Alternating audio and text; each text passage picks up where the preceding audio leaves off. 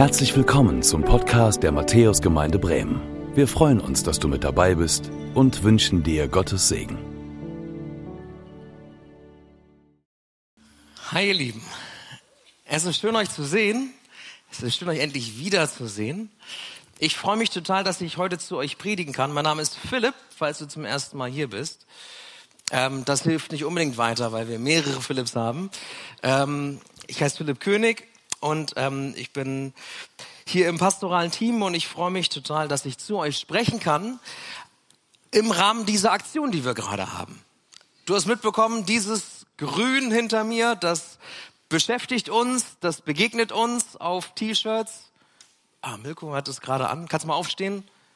Genau, das ist das Grün mit Herz, ey, richtig gut. Ähm, und vielleicht bist du deshalb hier, weil du einen Flyer oder ein Plakat oder irgendetwas in dieser Farbe gesehen hast und gedacht hast, wer da?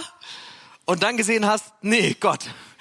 Ähm, und trotzdem gesagt hast, okay, cool, ich lass mich einladen und ich komme mal hierher hier in die Matthäuskirche, wenn du zum ersten Mal da bist, richtig, richtig gut, auch wenn ihr am Bildschirm zum ersten Mal eingeschaltet habt. Wir freuen uns total, dass ihr dabei seid. Und heute das Thema, ähm, Steffi hat es angedeutet und auch schon genannt, etwas Besseres als den Tod findest du bei mir auf jeden Fall. Gott. Ich habe das Thema gelesen und gedacht, oh, das ist jetzt nicht so mega einladend. Das ist jetzt irgendwie nicht so wie nächste Woche, You Will Never Walk Alone, wo man denkt, oh, ermutigend, sondern das ist eher so, dass du erstmal schluckst. Ne? Und ich habe auch nicht so wirklich gecheckt, wie man auf so einen Spruch kommen kann und das einladend sein soll, bis ich kapiert habe, dass das Originalzitat aus den Bremer Stadtmusikanten kommt. Da zeigt sich, wie ungebildet ich bin. Ne? Aber jetzt mal Hand aufs Herz. Ne? Wer von euch wusste das sofort? Also ich nehme Jan runter, weil ich wusste es nicht sofort. Okay, ja, wenige. Okay, Joachim als Lehrer solltest du wissen, gut. Ja, nochmal kurzer Qualitätscheck. Sehr gut. Ähm, aber viele von euch wussten das auch nicht, ne? Dieser Satz stammt aus den Bremer Stadtmusikern.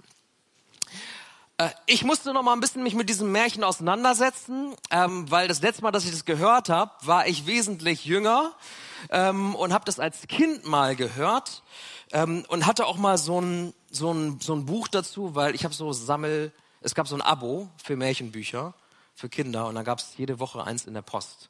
Und da war auch irgendwann mal dieses Märchen dabei. Aber es ist schon lange her und ähm, ich möchte euch ein bisschen helfen, das Gedächtnis nochmal aufzufrischen, worum es eigentlich in dieser Geschichte geht. Worum geht es eigentlich bei den Bremer Stadtmusikanten? Wir haben auch einige hier so, hey, wenn du auf Ukrainisch zuhörst oder auf Englisch, genau, ihr wart vielleicht noch gar nicht da. In der Innenstadt gibt's die Bremer Stadtmusikanten und wisst vielleicht gar nicht, was es mit dieser berühmten Geschichte auf sich hat. Deswegen für euch auch nochmal ganz besonders, worum geht's?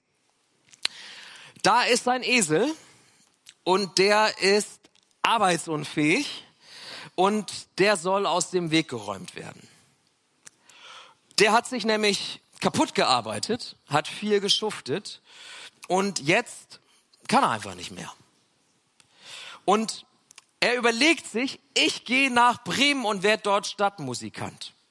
Also offensichtlich hatte dieser Esel andere Talente als das, wofür er geschuftet hat. Vielleicht kennst du das, dass du sagst, ey, keiner weiß das, aber ich bin ein tierisch guter Sänger und muss aber Papier vor mich herschubsen in so einem Büro oder arbeite auf einer Baustelle oder bin in der Pflege, aber eigentlich habe ich ein anderes Talent.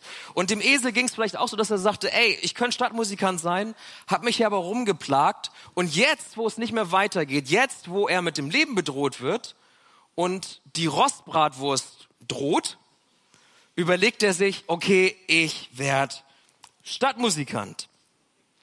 Und er fasst allen Mut zusammen und sagt sich, okay, ich ergebe mich dem nicht einfach, sondern ich mache mich auf den Weg.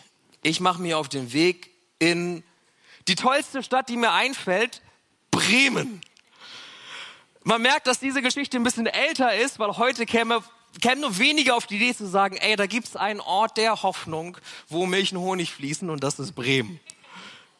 War vielleicht mal so, ist vielleicht, ist eher nicht mehr so, aber damals oder für diesen Esel war das irgendwie Hollywood. So, Bremen ist der Ort, da muss ich jetzt unbedingt hin. Und er zieht los und er trifft einen Jagdhund auf dem Weg und der ist auch ziemlich müde. Der ist auch alt geworden, schwach geworden und der Hund entgeht ganz knapp dem Totschlag. Also der soll auch getötet werden, weil die Besitzer sagen, mit dem ist nichts mehr anzufangen. Aber der Hund, der ist immer noch da, der ist irgendwie nicht geflohen, der hat anscheinend nicht den Mut gehabt wie der Esel, sondern ist einfach da geblieben und hat vielleicht darauf gewartet, dass sie es nochmal versuchen. Ich weiß es nicht, aber erst als der Esel kommt und sagt, komm doch mit, sagt der Hund, alles klar, ich komme mit. Okay. Und dann treffen sie eine Katze, die ist auch schon in die Jahre gekommen. Die, die Zähne sind stumpf, Mäuse fangen ist nicht mehr. Und die Katze ahnt, ja, mm, auch mit mir könnte es zu Ende gehen, versteckt sich die ganze Zeit hinterm Ofen. Da ist es warm und da wird sie nicht so leicht entdeckt von der Herrin, die nämlich auch schon mal versucht hat, die Katze zu ertränken. Und auch die Katze hat sich nicht irgendwie was überlegt und sich gedacht, ey, nach so einer Nahtoderfahrung, ich hau ab, sondern die hockt hinterm Ofen und wartet auf, auf was auch immer sie wartet. Kommt der Esel mit dem Hund vorbei und sie sagt sich, ja, alles klar, okay, dann komme ich mal mit. Als letztes treffen sie einen Hahn. Na, wer die Stadtmusikanten kennt, der sitzt ganz oben. Okay, die treffen diesen Hahn und der Hahn, der ist nicht arbeitsunfähig, schwach und hat irgendwie und, und, und, und mit dem sozusagen äh, geht es offensichtlich körperlich irgendwie vorbei. Im Gegenteil, der strotzt vor Kraft. Der Hahn ist richtig gut drauf. Der hockt auf dem Zaun und kräht. Aber der kräht, weil er sagt und mitbekommen hat, okay, ich war eigentlich mal da, um das Wetter vorherzusagen. Jetzt kommen Gäste und ich bin die Suppe. Und deshalb ist der Grund, warum er kräht, dass er sagt, ey, ich habe nicht mehr lange. Das, was ich kann, ist krähen. Ich mache das Beste aus meinem Leben.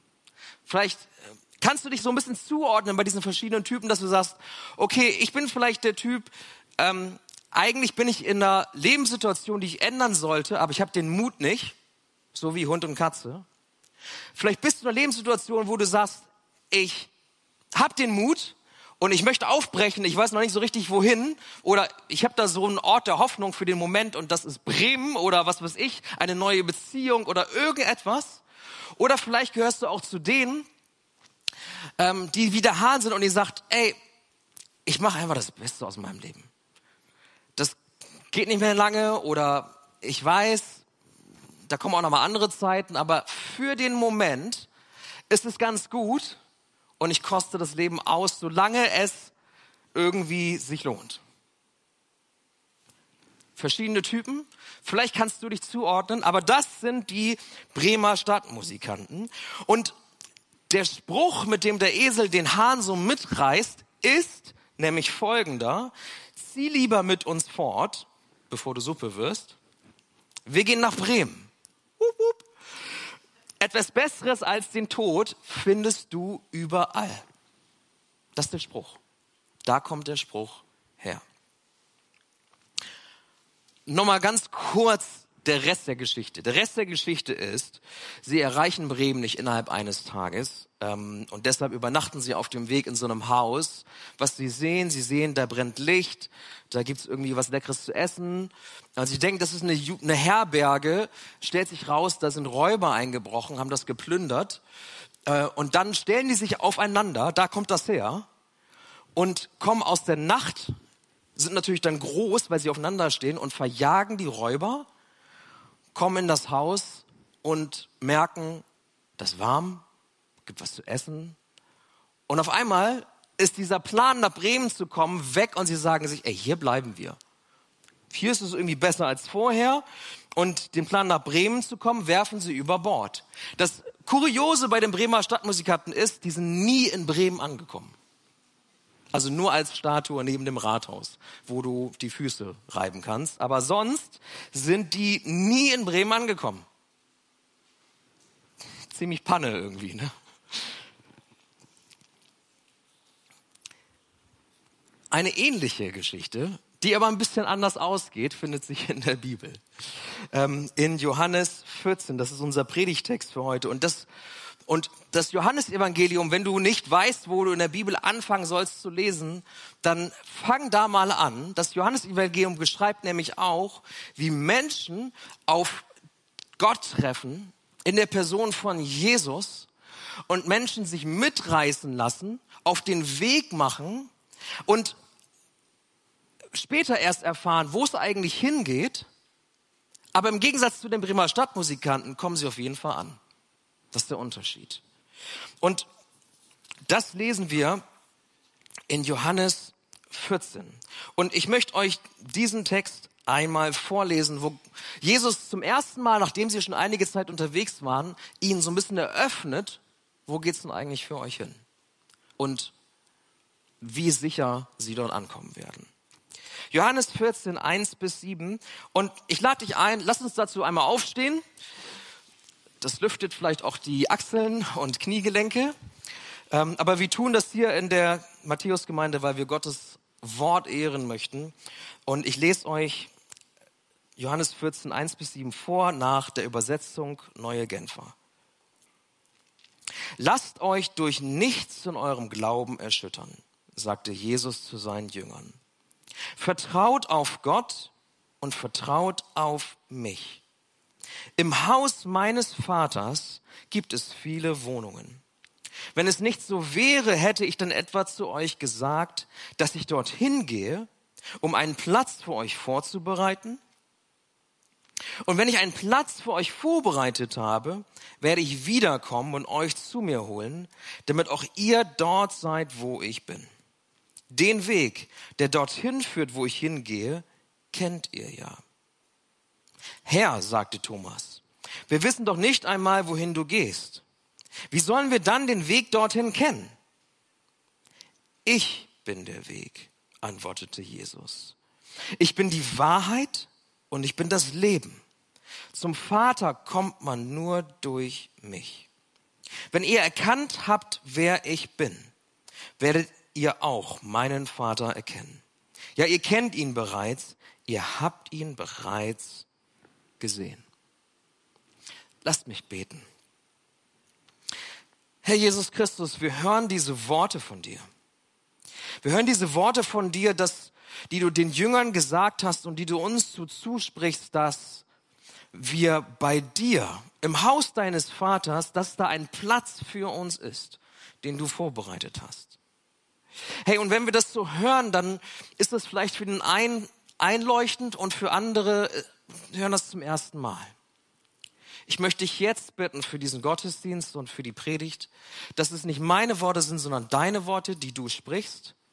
Und dass du unsere Ohren und die Ohren unseres Herzens weit aufmachst, dass wir verstehen, was du mit diesem Wort eigentlich gemeint hast.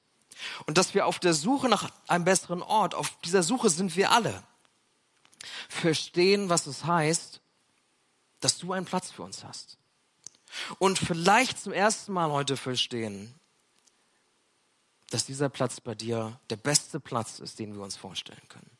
Darum bitte ich, dass du uns das aufschlüsselst und dass du das wirkst in unserer Mitte. Du bist hier, du bist real.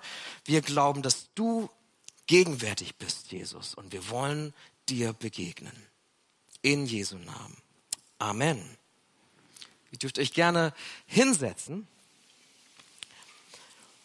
Und ja, was für eine Perspektive, die Jesus ihnen hier eröffnet an diesem Punkt, an dem sie miteinander angekommen sind.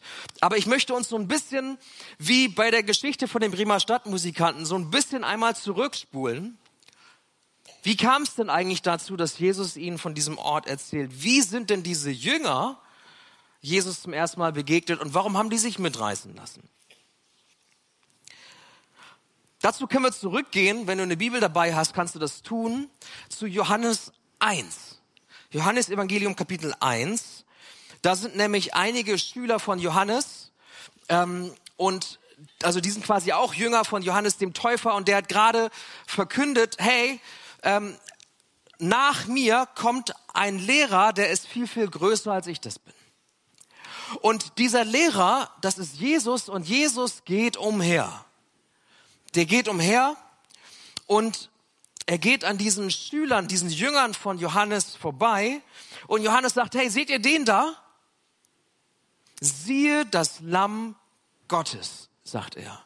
Siehe das Lamm Gottes oder anders gesagt, hey, wisst ihr, in den alten Schriften, in Jesaja 53 wird von dem Lamm Gottes beschrieben, von dem, der kommt und der, der sich opfert, der für uns zur Schuld wird, der für uns stirbt. Und das ist dieser Jesus, von dem viele, viele Jahrhunderte davor schon geschrieben worden ist, wo die Propheten ihn angekündigt haben, das ist dieser Jesus. Der, der da jetzt umherwandelt. Und von den Jüngern, von den Schülern von Johannes sind zwei da, die sagen, krass. Okay, krass. Ähm, dem müssen wir folgen. Wenn du sagst, dass der, der ist, der er ist, dieser Messias, dieser Retter, auf den wir alle schon seit langem warten, dann gehen wir dahin. Dann folgen wir dem. Dann packen wir unsere Sachen und wir ziehen los. Und bei dem Esel ist es ja so, dass der kommt ähm, und der den anderen Tieren sagt, hey, da gibt's einen besseren Ort. Hey, komm doch mit. Und die befinden sich, haben sich ja alle in so einer Nahtoderfahrung befunden, haben alle so ein bisschen auf den Tod gewartet. Hier ist es so, die Schüler von Johannes dem Täufer, die sind gar nicht in so einer Nahtoderfahrung. Aber sie wissen, da kommt dieser Retter Jesus und als sie ihn sehen, sagen sie, da müssen wir hin. Und Jesus, anders als der Esel, geht nicht hin und überredet sie und sagt, ja genau, ich gehe an diesen Ort, Bremen oder damals vielleicht ein anderer Ort, da müsst ihr mir unbedingt folgen, sondern als sie zu ihm kommen, fragt Jesus, äh, was wollt ihr? Warum wollt ihr mir folgen und wonach sucht ihr eigentlich? Jesus ist nicht so einer, der deine Krise ausnutzt, dir ein Versprechen macht von einem tolleren Ort und dich dann überredet, sondern Jesus lässt sich anhalten von ihnen und fragt, okay, was suchst du? Warum willst du mir nachfolgen? Und die beiden Jünger antworten, Rabbi, wo wohnst du? Und indem sie das sagen, Rabbi, drücken sie aus, hey, warum, warum folgen wir dir? Wir wissen, du bist ein Lehrer. Nicht nur irgendein Lehrer, du bist der größte Lehrer. Und wir wollen wissen, wo du wohnst, weil der beste Ort, den wir uns vorstellen können, ist da, wo du wohnst. Da, wo du bist. Da, wo du bist, da wollen wir sein, sagen diese beiden Jünger. Der beste Ort, den sie sich vorstellen können, ist bei diesem Jesus. Egal wohin er sie führt, egal wo er wohnt, das wissen sie ja gar nicht, deshalb fragen sie. Hauptsache bei ihm sein und von ihm lernen. Das ist das, was sie hier sagen. Ich weiß nicht, wem du folgst oder schon mal gefolgt bist. Wir kennen viele Influencer, ähm, die wir interessant finden, vielleicht Leute, die wir bewundern, wo wir sagen, oh, der hat was erreicht oder der hat sich ein Leben aufgebaut, das würde ich mir auch gerne aufbauen, die Erfolgsrezepte haben, Coaches, die uns versprechen, wenn du die Methode anwendest, dann wirst du, da wirst du garantiert mehr Erfolg haben in deinem Leben. Und wir jagen denen nach, denn sie drängen sich uns auch auf und machen uns all diese Versprechen. Jesus drängt sich nicht auf. Er geht umher, lässt sich anhalten. Und als sie sagen, hey, wir wissen, wer du bist und wir wollen da sein, wo du bist, da sagt Jesus, okay, kommt und seht. Kommt und seht. Johannes 1, Vers 39. Haben wir schon mal zwei Jünger, die ihm nachfolgen, wo Jesus gecheckt hat und gesagt hat, jo, alles klar, ihr könnt mitkommen. Ähm, davon ist einer Andreas, bei dem anderen wissen wir es nicht genau. Ähm, und an demselben Tag ähm, verbreitet sich das Wort von diesem Jesus sozusagen, gehen sie los, ähm, sagen Simon Bescheid, der dann ebenfalls Jesus folgt. Und am nächsten Tag wird Philippus von Jesus eingeladen und folgt ihm auch. Und dann versucht Philippus wiederum Nathanael, jemand anderes zu überreden. Der ist skeptisch, begegnet Jesus zum ersten Mal und Jesus sagt Dinge über Nathanael, die Jesus gar nicht wissen kann, weil er ihm gar nicht erzählt hat. Und Nathanael erkennt, okay, wer so eine Weisheit hat, wer Dinge sieht, die ich ihm nicht erzählt habe, okay, der muss der Sohn Gottes sein. Du bist der Sohn Gottes, sagt er. Johannes 1, Vers 49. Also wir merken, da sind immer mehr, die schließen sich Jesus an. Entweder weil sie ihm begegnen und erkennen, wer Jesus ist, oder weil andere ihnen sagen, hey, das ist der Messias und sie schließen sich ihm an, oder weil Jesus sich offenbart und zeigt durch diese Worte der Weisheit und Prophetie, ich weiß, wer du bist, und sie checken, okay, das ist göttlich. Das ist wirklich der Messias. Und am Ende von Johannes 1 sind es fünf Jünger. Fünf Jünger, die schon mitmachen und die mit ihm auf dem Weg sind. Und später kommt noch der Zollernehmer Matthäus dazu, das lesen wir hier nicht. Und es kommen noch weitere dazu, sodass sie am Ende zwölf sind. Das kriegen wir gar nicht so mit im Johannesevangelium. Wir lesen nur ab Johannes 6, dass da steht, und sie waren zu zwölf. Also irgendwann waren sie dann zu zwölf, nämlich Jesus hatte irgendwann eine, ziemlich viele Leute, die ihm gefolgt sind, die auch ähnliches erlebt haben. Dann ist er nachts auf den Berg gestiegen hat mit seinem Vater gesprochen, mit Gott gesprochen und dann hat er zwölf Jünger benannt und von denen lesen wir erst ab Johannes 6. Zwölf, die ihm auf Schritt und Tritt folgen, immer noch ohne zu wissen, wo es genau hingeht. Also Jesus hatte nicht gesagt Bremen, sondern sie sind ihm erstmal einfach so gefolgt, ohne genau zu wissen, wo es hingeht. Und was tun sie in dieser Zeit? Sie haben alles hinter sich gelassen, nicht wegen Altersschwäche oder Arbeitsuntauglichkeit, sondern weil sie gemerkt haben, okay, dieser Jesus ist was Besonderes. Ähm, und sie erleben eine ganze Menge mit diesem Jesus. Wenn du weiterblätterst im Johannesevangelium, dann erleben sie, in Johannes 9 lesen wir davon, sind sie dabei, wie er Blinde heilt.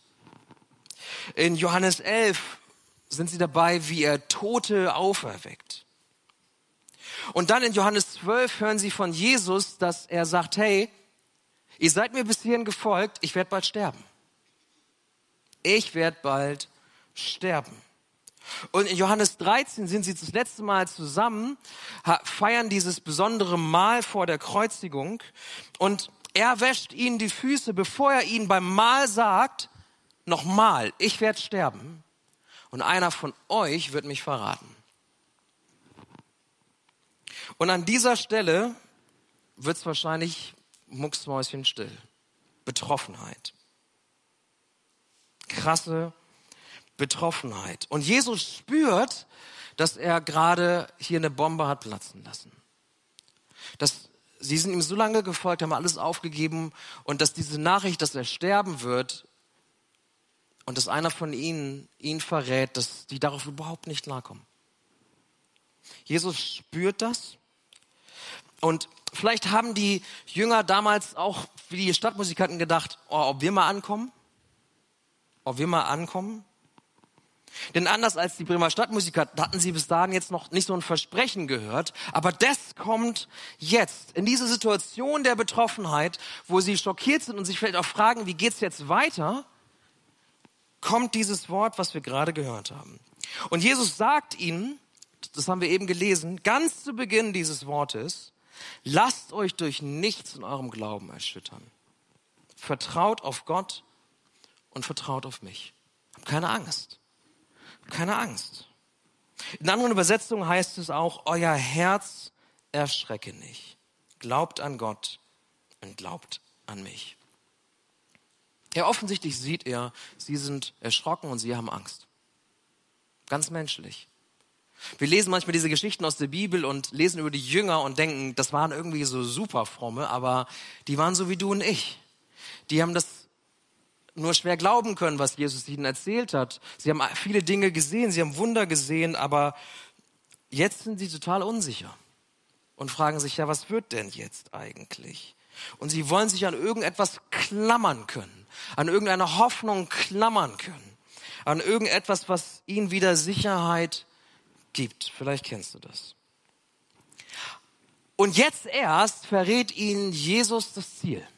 verrät ihnen Jesus, wo es hingehen kann für sie. Erst jetzt erzählt er ihnen von diesem sicheren Ort, wo sie vorher mit Jesus Schritt und Tritt gegangen sind und gesagt haben, hey, wenn du stirbst, wer geht denn dann mit uns? Und er ihnen sagt, hey, wisst ihr was?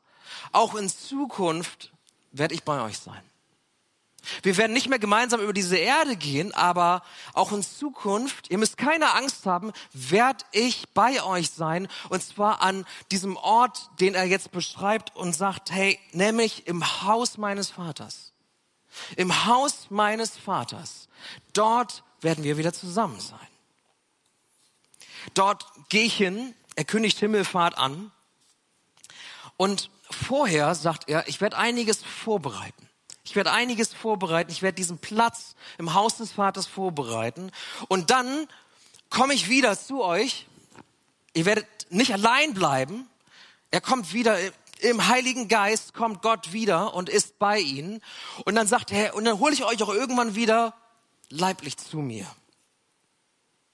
Am Ende eures Lebens, wenn der Lauf eures Glaubenslebens beendet ist, dann, wir treffen uns in der Luft und ich hole euch zu mir.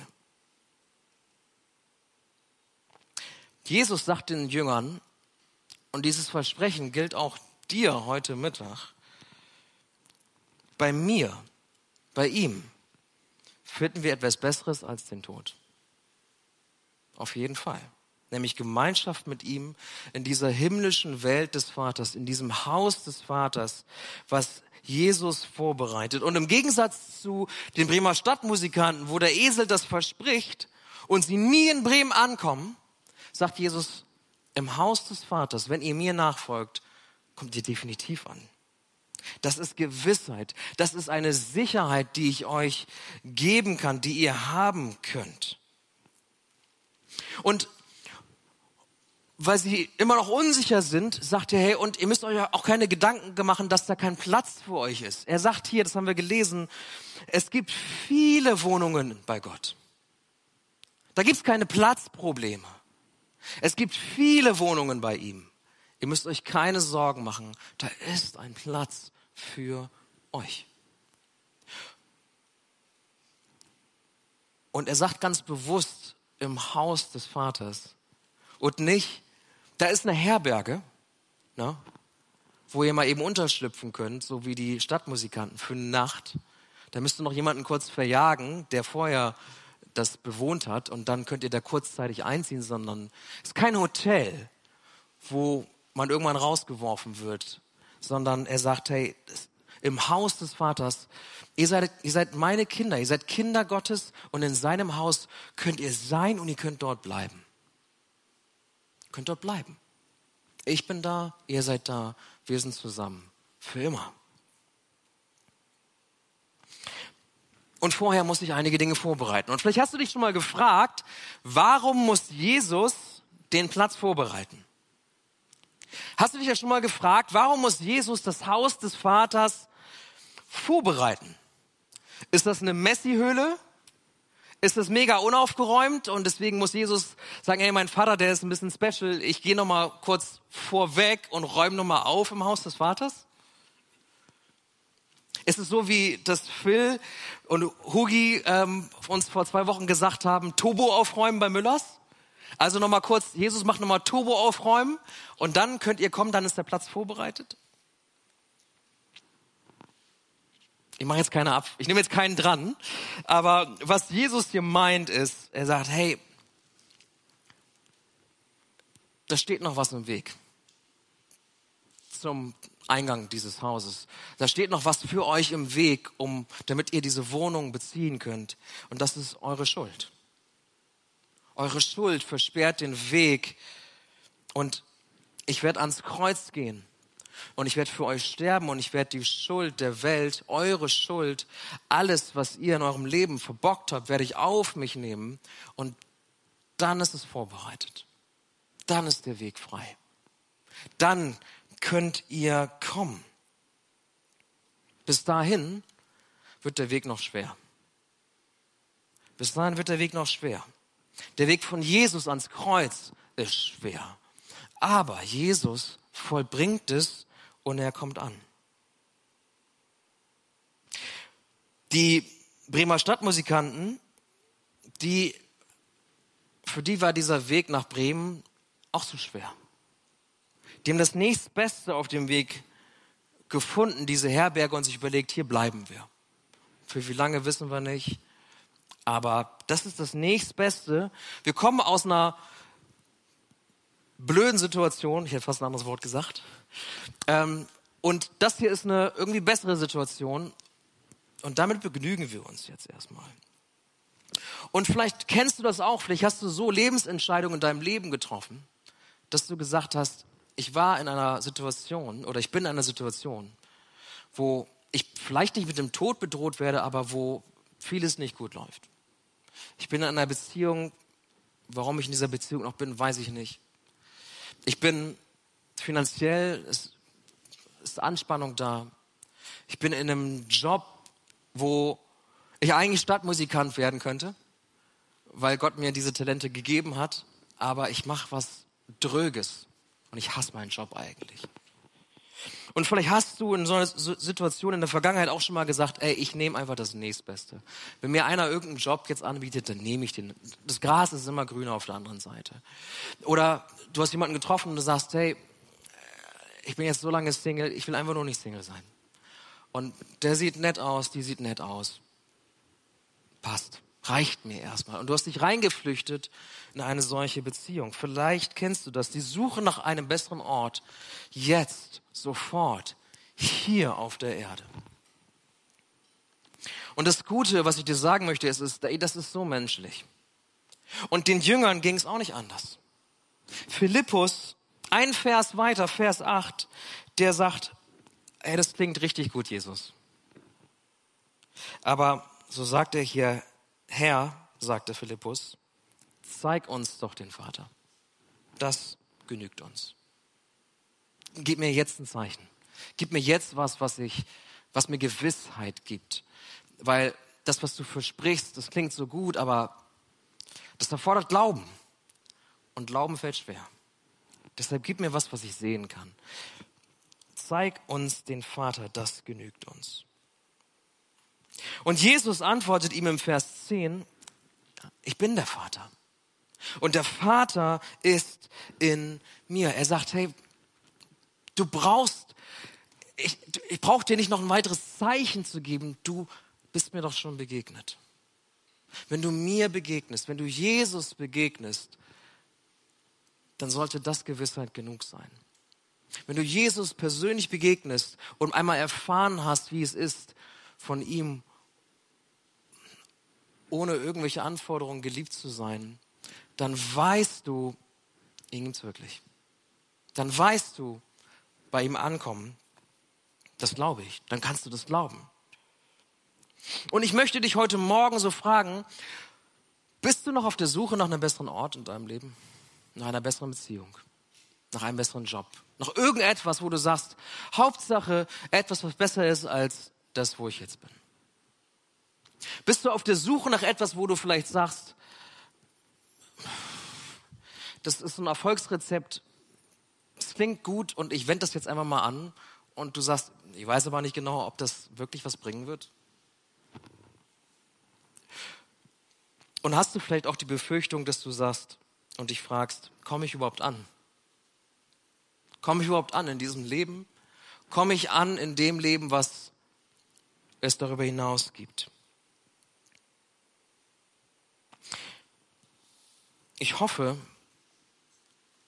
und ich wünsche mir für dich, dass du vielleicht heute in diesem Gottesdienst sagst, ey, bei der Suche nach einem besseren Ort probiere ich es mal mit diesem Jesus. Bei der Suche nach einem besseren Ort probiere ich es mal, probiere ich mal zu glauben, was ich da gerade gehört habe, dass es einen Ort gibt, der für mich vorbereitet ist, eine Wohnung im Himmel gibt, die für mich vorbereitet ist, wo er auf mich wartet. Vielleicht möchtest du auf deiner Suche das mal ausprobieren. Und dieser Ort, dieser, der Himmel, vielleicht ist er vielleicht ein bisschen abstrakt, aber Jesus beschreibt diesen Ort als einen realen Ort. Er sagt zu den Jüngern in Matthäus 26, 29, hey, da werden wir einmal an einem Tisch sitzen und wir werden zusammen Wein trinken. So wie sie das beim Mahl taten, sagte er, ey, das werden wir wieder haben. Neuer Wein, neuer Tisch, neuer Himmel. Es ist ein echter Ort. Aber dieser Ort ist nicht davon gekennzeichnet, vielleicht glaubst du das, dass Christen sich damit vertrösten, dass Milch und Honig im Überfluss und ich will jetzt nicht sagen Jungfrauen, aber ihr wisst schon, das Ganze, was man sich so vorstellt, was man vielleicht vom Himmel erwartet. Jesus sagt, das verspreche ich euch gar nicht. Und das ist auch nicht der Himmel, sondern der Himmel ist, wo ich bin. Ich bin genug. Ich bin genug. Ich bin der bessere Ort. Ich möchte der bessere Ort für dich sein. Und es gibt einen Psalm, der drückt das richtig gut aus. Und der fragt nicht nach dem, was ist der Himmel, sondern fragt nach dem, wer ist der Himmel. Psalm 73. Wen habe ich im Himmel außer dir? Und auch auf der Erde habe ich nach nichts verlangen, wenn ich nur dich bei mir weiß. Wenn auch meine Kräfte schwinden und mein Körper mehr und mehr verfällt, so gibt doch Gott meiner Seele Halt. Er ist alles, was ich brauche. Und das für immer. Der Himmel ist eine Person. Es ist bei Jesus zu sein. Es ist auch ein Ort. Aber es ist über allem bei ihm zu sein, bei dem zu sein, bei dem wir alles finden, was wir brauchen in unserem Leben. Deine Sehnsucht danach, deine Talente einzubringen, deine Sehnsucht danach, nach jemandem, der dich versteht und du merkst, in deiner Partnerschaft gelingt das nicht, deine Sehnsucht danach gesehen und, oder einfach nur umarmt zu werden, geliebt zu werden. Das, was wir vorhin auch gesungen haben. Alles, was du brauchst, findest du bei ihm. Hey, als ich 16 war, ist mein Vater damals gestorben und oft ist der Tod ein Ereignis, was etwas auslöst. Vielleicht kennst du das. Und bei mir hat der Tod meines Vaters damals, als ich 16 war und äh, und nicht wusste, wohin mit mir, eine Suche ausgelöst. Und ich habe ganz bewusst gesucht nach einem besseren Ort nach einem Weg rauszukommen aus dem Schmerz, den ich damals erlebt habe. Und ich habe verschiedene Antworten mir angehört, die andere Religionen uns bieten, die andere Philosophien uns bieten. Und am Ende ist es nicht so, dass ich bei Jesus angekommen bin, weil ich das Gefühl hatte, oh, auf der Pro- und Con-Liste sind das die besseren Argumente. Sondern ich habe gemerkt, irgendwie, ich finde keine befriedigende Antwort Wahrscheinlich, weil ich die Person nicht gefunden hatte. Und in meiner Verzweiflung habe ich dann einfach gesagt, okay, dann versuche ich es mal mit diesem Gebet. Und versuch's mal mit diesem Reden, mit diesem Jesus. Ich versuche mal nicht Antworten zu finden und oder einen Weg zu finden aus meiner Situation hinaus in eine bessere Situation hinein, sondern ich versuche mal zu erfahren, gibt es diesen Jesus eigentlich wirklich? Und ich bin ihm begegnet, ich habe ihn erfahren in meinem Leben. Und dann haben die anderen Antworten auch Sinn ergeben. Dann hat das, was wir in der Bibel lesen, auch Sinn ergeben und gibt, ergibt Sinn. Und er hilft mir dabei, das immer besser zu verstehen. Aber erst als ich ihn getroffen habe, habe ich Antworten bekommen. Und vielleicht fragst du dich, ja, wie geht das? Ich werde gleich ein Gebet vorlesen und wenn du möchtest, dann kannst du es dir einmal anhören, kannst du es dir einmal durchlesen und dann kannst du dir überlegen, ob du dieses Gebet mitsprechen möchtest. Ob du vielleicht sagst, okay, das, was ich bisher gesucht und gefunden habe, das ist nichts. Schon gar nicht für die Ewigkeit. Und ich habe vielleicht nicht alles verstanden, was der Typ hier vorne gerade erzählt hat, aber ich probiere mal diesem Jesus zu begegnen.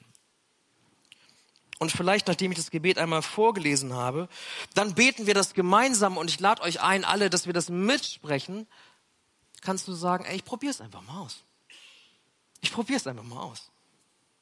Ob der echt ist. Ob der mir antwortet. Ob das was verändert. Ob das meine Situation verbessert. Ob mir das Sicherheit gibt. Für mein jetziges Leben und für das, was darüber hinaus auf uns wartet. Jesus sagt zu den Jüngern, ich bin der Weg und die Wahrheit und das Leben. Niemand kommt zum Vater, denn durch mich. Jesus ist der Weg. Ist alles vorbereitet. Und ich möchte dich fragen, möchtest du mit ihm gehen und ihm heute begegnen? Ich lese dir einmal das Gebet vor, was das ermöglichen kann. Und das Gebet lautet so, ihr seht das auch auf dem Bildschirm. Herr Jesus Christus, ich gebe dir mein Leben. Ich bitte dich, mein Herr und Erlöser zu sein. Vergib mir meine Schuld. Leite mich in meinem Leben und verändere mich so, wie du mich haben willst. Ich will dir im Glauben nachfolgen und bei dir ankommen in Ewigkeit. Solange ich lebe, möchte ich dir treu sein, auch wenn der Weg nicht einfach ist. Dazu gebe mir deine Kraft und Stärke. Amen. Wir werden es jetzt gemeinsam beten. Du kannst es dir mitnehmen, nachher auch ihr im Stream. Ihr könnt das mitbeten, wenn ihr möchtet. Du kannst es abfotografieren, wenn du sagst, ich brauche noch eine Weile, aber ich lade dich ein, das jetzt festzumachen. Jetzt diesem Jesus zu begegnen. Andreas hat letzte Woche schon diese Frage gestellt. Was hast du zu verlieren? Wir beten gemeinsam. Herr Jesus Christus, ich gebe dir mein Leben.